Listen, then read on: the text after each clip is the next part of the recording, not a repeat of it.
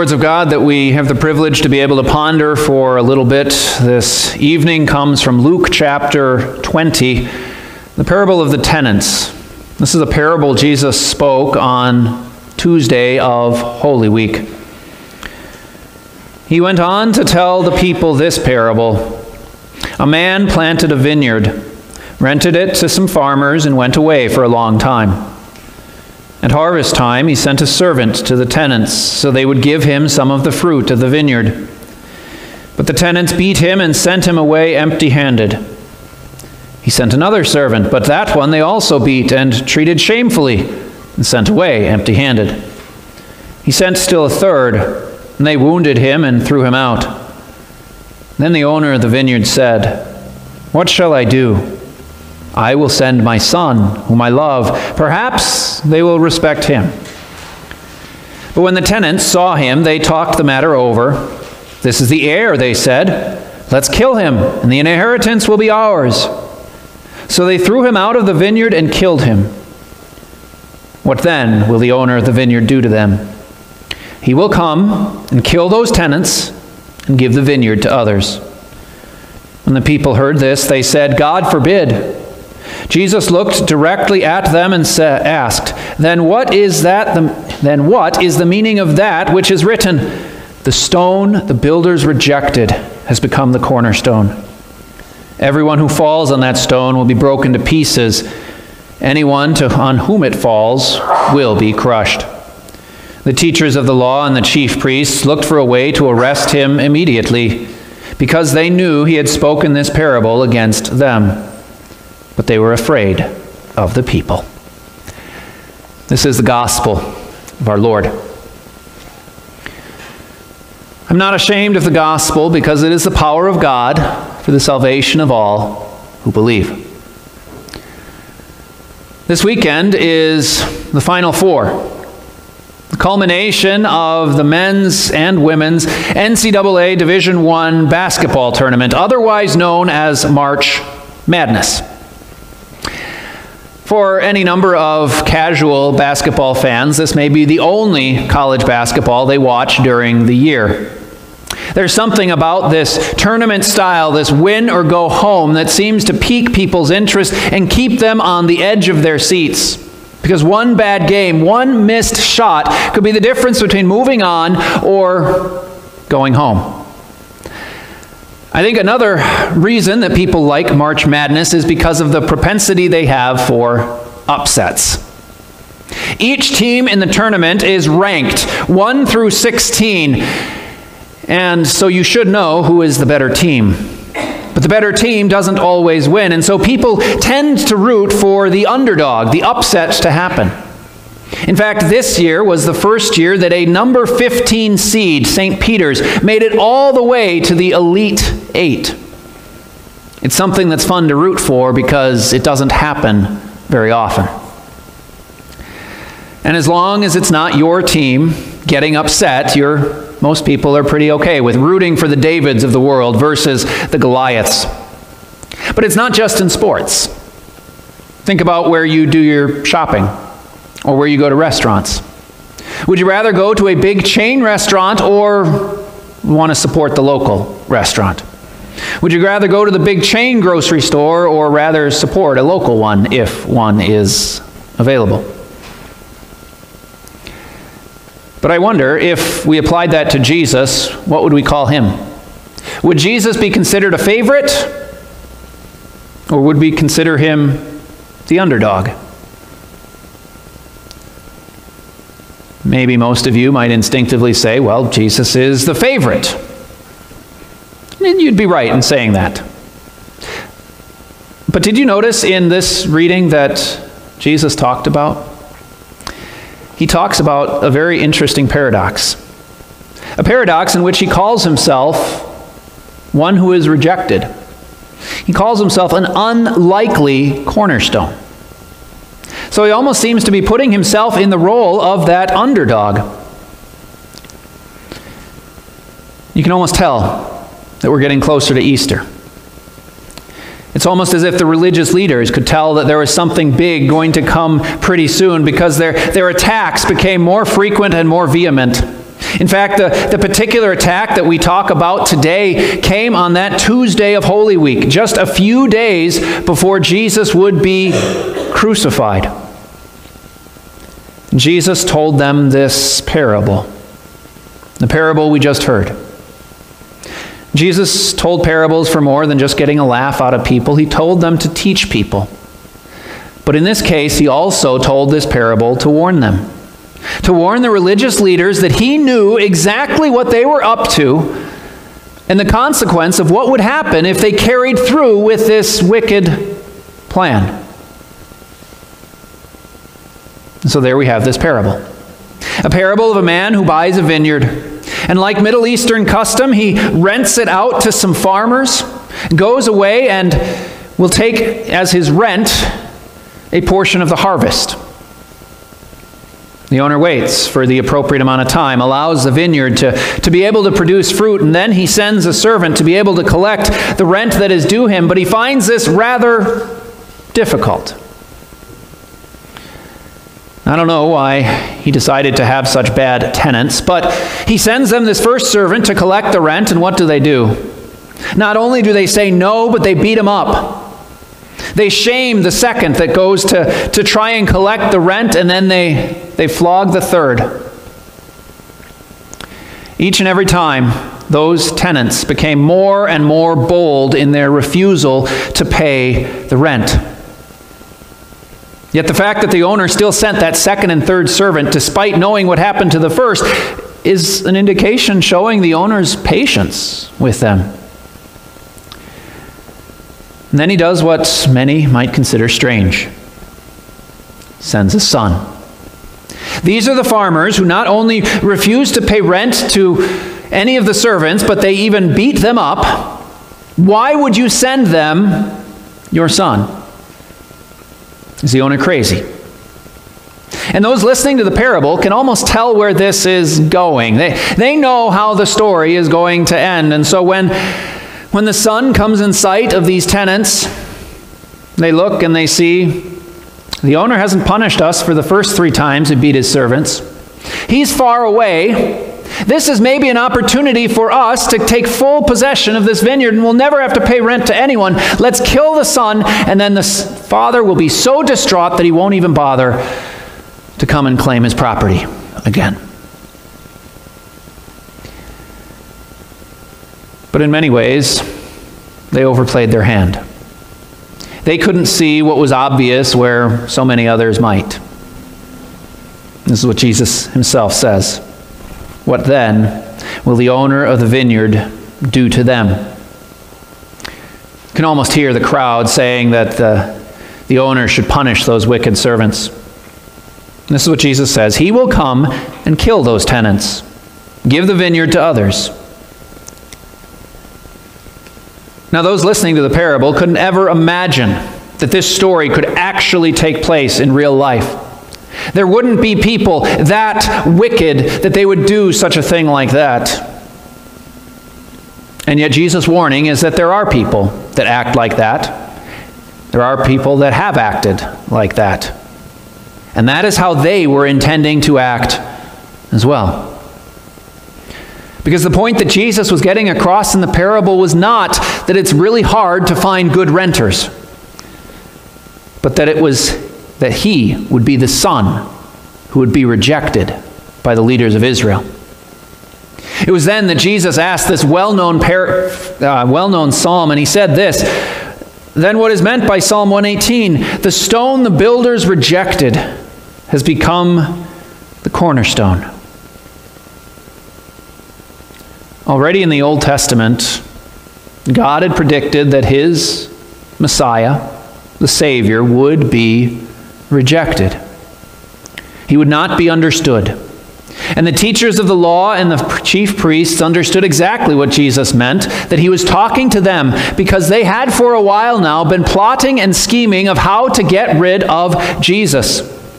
And Jesus knew their thoughts, and he warned about them. But how did it get to this point? How did it get to the point that the religious leaders rejected the Messiah, that they rejected the chief cornerstone? For all of Israel's history had been centered around this promise of God to send a Savior, a Messiah. And yet, so often, when the people heard about the Messiah, they only heard what they wanted to hear. They only heard the type of Messiah that they wanted to have. And when there were words and when there were prophets that told them about a Messiah who would be slightly different than that impression,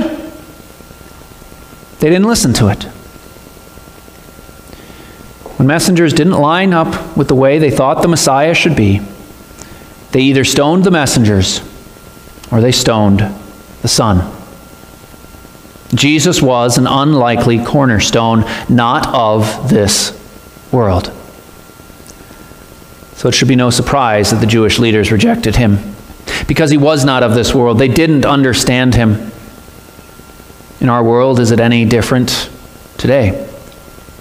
It might be pretty clear in the secular world where people have rejected the Messiah. Some people don't even realize their need, that they need to have a Savior. But it's not just in the secular world, it can also happen in the religious world as well. When Jesus or his messengers don't line up with opinions, of what people think they should say. Don't line up with their perspectives. Don't achieve the results which they think should be achieved. It is our sinful nature that is always with us, that always seeks to not align ourselves with that chief cornerstone. That's why we will want to reject it at every turn. Now, we may not outright reject this unlikely cornerstone. Sometimes we might try and just shift it a little bit or chip off some of the corners here or there to make it fit with our design, our perspective on life, instead of adjusting our life to fit His. Perhaps an inconspicuous way that we can start going astray is when we don't constantly check our lives are in line with this unlikely cornerstone. It can be so easy. Think of any masonry or building project. They have, a, have this chief cornerstone upon which they are always referring back to to see if something is level, to see if something is straight, because one minor difference right away can have catastrophic consequences down the road. And the same is true for our faith. There are any number of people who think that the confirmation instruction they received as seventh and eighth graders is enough to constantly keep the rest of their lives in line with the cornerstone. Yet it's not. Some people might think that, that the one hour a week that we get to spend in church is enough to be able to constantly check our lives against this cornerstone. Yet this too isn't enough, especially with all of the worldly influences pushing and prying us away from this unlikely cornerstone's path. There are plenty of ways that this can happen. We may not notice a slight deviation at first, but if not checked, it could turn into something that has big consequences. Let me give you a simple, tangible example. There was a time in church history, and I, I, don't know if you remember it or not, where dancing was considered tantamount to a sin. And this even infected the WELS to a certain degree where I've been told that at my parents' wedding, they didn't have any dancing. Now, why would they say something like that? Why would we, we lead to that fact of saying that dancing is a sin? Well, people took a look at some passages in the Bible, some stories in the Bible where dancing led to sin. Like when the Israelites built a golden calf, what were they doing worshiping around it? Dancing. Or when Saul was overcome by a dancing girl at his birthday party, he ended up having to behead John the Baptist. And so people said, look at what dancing leads to, therefore let's not do any dancing so it doesn't lead us into sin. Now, it may seem like a, a little bit of a, a silly example, but it's just one way that traditions or opinions can steer us away from an unlikely cornerstone and ever more reason for us to constantly check that we are in line and our lives are lining up with that cornerstone. Because there can be a danger when we take our eyes off that cornerstone. Because then we start to, to view life as the things that we do rather than what that cornerstone has done. And what a job that unlikely cornerstone has done. Yes, he was not of this world, but he came for this world. We can see it in any number of a plethora of passages. John 3:16, God so loved the world. The unlikely cornerstone showed unlikely love. We see it demonstrated in this very parable. We wonder how the owner of the vineyard could not only send three servants, but his son, despite knowing what the tenants would likely do. We could ask that same question of God. Why would God send his son, knowing exactly what was going to happen to him? Knowing that he would be rejected, knowing that he would die, knowing that the people who even follow him continue to reject him by sinning all the time. Why would God do that? The answer again is love. Agape love, undeserved, unearned. This was the reason Christ came into the world. This is the reason Christ continued to reach out to his enemies, even up until the very last hours. This is the reason he still reaches out to us, inviting us to repentance for our sins, inviting us to turn around and line our lives up with him instead of the opposite way around when we try to line his life up with ours. And he warns us of the consequence of not doing this. He puts it very clearly Everyone who falls on that stone will be broken to pieces. Anyone on whom it falls will be crushed. The cornerstone that man rejects, but God has chosen, will be a stumbling block for some, for those who do not line their lives up with God's Word. Don't get me wrong. Christ does not want to crush anybody. But that is a consequent result of rejecting the cornerstone God has chosen. God would rather build us all up into his house. Unfortunately, that will not line, that will not always happen. Yet it's not God's fault, but our own. So how does it relate to our life today? It has everything to do with tying into your life.